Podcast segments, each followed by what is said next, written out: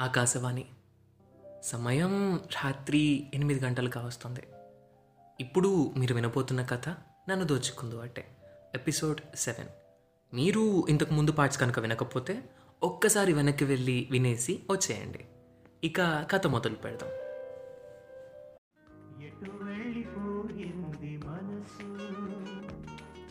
ఇలా ఒంటరైంది వయసు?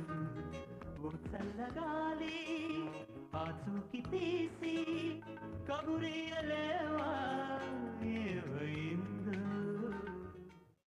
చాలా సైలెంట్గా ఉంది అక్కడంతా. ఫుల్ మూన్ డే చల్లటి గాలి. It feels like a heaven ఇంతలో వైష్ణవి హ్యాండ్ పట్టుకున్నాను నేను. తనేం అనలేదు. తన హ్యాండ్ని నా హ్యాండ్లోంచి కాసేపు అలానే ఉండిపోయాం. కాసేపటికి నేను చైర్లో నుండి లేచాను. తను కూడా నాతో పాటు లేచింది. తనకి దగ్గరగా వెళ్ళాను నేను. నా కళ్ళు తన కళ్ళతో లాక్ అయిపోయాయి. ఆ సిచ్యువేషన్లో ఏమైందో తెలియదు. ఐ కిస్టార్ ఊపిరి కూడా ఆడలేదు కాసేపు. నెక్స్ట్ సెకండ్ నన్ను గట్టిగా వెనక్కి తోసింది తను. ఎలా రియాక్ట్ అవ్వాలో కూడా అర్థం కాలేదు నాకు. చాలా ఆక్వర్డ్గా ఉంది. వైష్ణవి పిలిచాను మెల్లగా. వెళ్ళిపో కార్తిక్ ప్లీజ్ అంది తను. I'm sorry I don't know నాకు ఏమైందో ఐఎమ్ రియలీ సారీ అన్నాను నేను. ప్లీజ్ లీవ్ కార్తిక్ అంది తను. తన కళ్ళలో నుండి టీయర్స్ రావడం నాకు అర్థమవుతోంది. ఇంకా అర్జెంటుగా అక్కడి నుండి కిందకు వచ్చి కార్తీస్ ఇంటికి బయలుదేరాను. మైండ్ నిండా ఏవో ఆలోచనలు. ఏం అర్థం కావట్లేదు. ఫుల్ ఆఫ్ కన్ఫ్యూజన్ ఏం చేసావురా కార్తిక్ అసలు? ఛ! ఏమనుకుందో తను అసలు? ఇలా ఆలోచిస్తూ ఇంటికి ఎప్పుడు రీచ్ అయ్యానో కూడా తెలియలేదు. కార్ పార్క్ చేసి ఇంట్లోకి వెళ్ళాను అప్పటికి టైం టెన్ అయింది. అమ్మ వెయిట్ చేస్తూ టీవీ చూస్తుంది. కార్తిక్? రానన్న తినేసి త్వరగా పడుకో ఇవాళ అంటూ ఏదో చెప్తోంది. నేనేం వినిపించుకోలేదు. ఏదో ఆలోచిస్తూ అలా లోపలికి వెళ్ళిపోయాను. అమ్మకి ఏం అర్థం కాలేదనుకుంటా. ఒరేయ్ ఏమైందిరా? అంటూ వెనకనే వచ్చింది. ఏం లేదు మా ఫ్రెష్ అయ్యి వస్తాను. ఫుడ్ రెడీ చేసి ఉంచు అని చెప్పి బాత్రూంలోకి వెళ్ళాను నేను. ఏదైనా టెన్షన్ ఉంటే నేను షవర్ చేస్తాను ఎక్కువసేపు. ఆ షవర్ కింద నిలబడితే బ్రెయిన్ కాస్త క్లీన్ అయినట్టు అనిపిస్తుంది. అరగంట సేపు షవర్ చేసి బయటకు వచ్చాను అయినా తేడా ఏం లేదు. ఏదో తెలియని రెస్ట్లెస్నెస్. వైష్ణవిని కిస్ చేస్తున్నప్పుడు తన కళ్ళలో ఒక ఇష్టాన్ని చూశాను. జస్ట్ ఒక ఫ్రాక్షన్ ఆఫ్ సెకండ్. బట్ తన కళ్ళలో ఒక ఇష్టం కనపడింది. అండ్ నాకు కూడా ఏదో తెలియని ఫీలింగ్ ఆ టైంలో. వైష్ణవి అంటే నాకు ఇష్టమా? ఏం జరుగుతుంది అసలు? మైండ్ అంతా ఇవే ఆలోచనలు. అమ్మ పిలిచింది మళ్ళీ తినడానికి రమ్మని. వెళ్ళి కూర్చొని తినడం స్టార్ట్ చేశాను. కార్తీక్? పిలిచిందమ్మ. ఏమైందమ్మా? అడిగాను.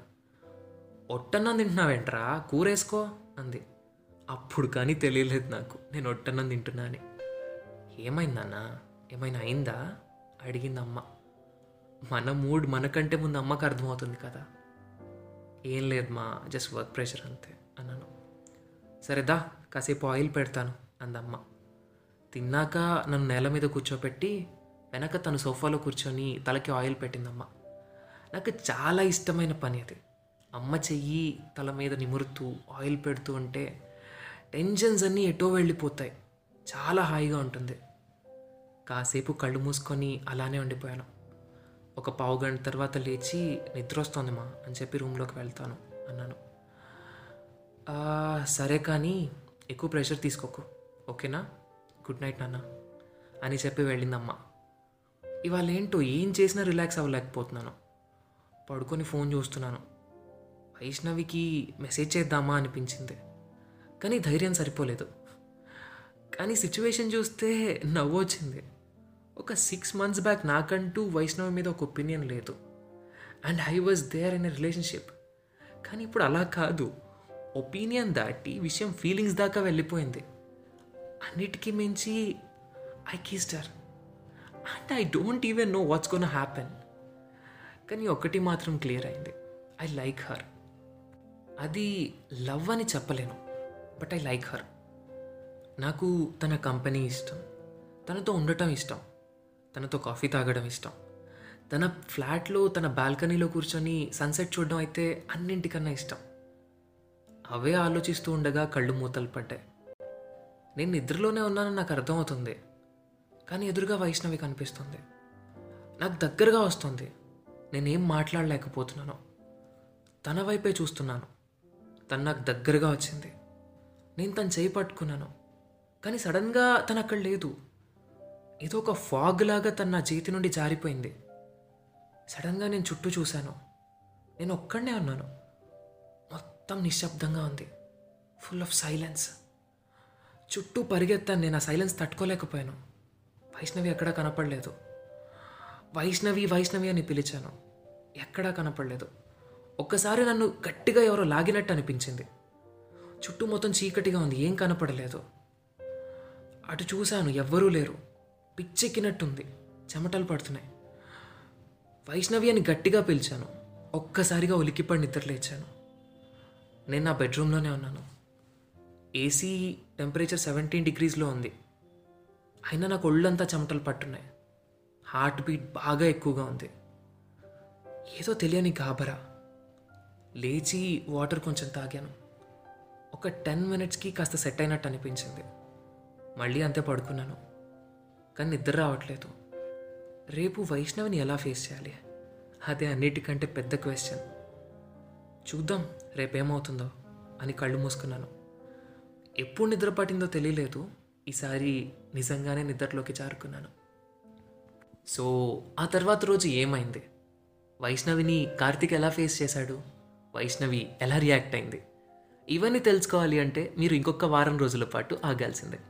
వింటూ ఉండండి నన్ను దోచుకుందు అంటే ప్రతి బుధవారం ఒక కొత్త ఎపిసోడ్తో మీ ముందుంటాను.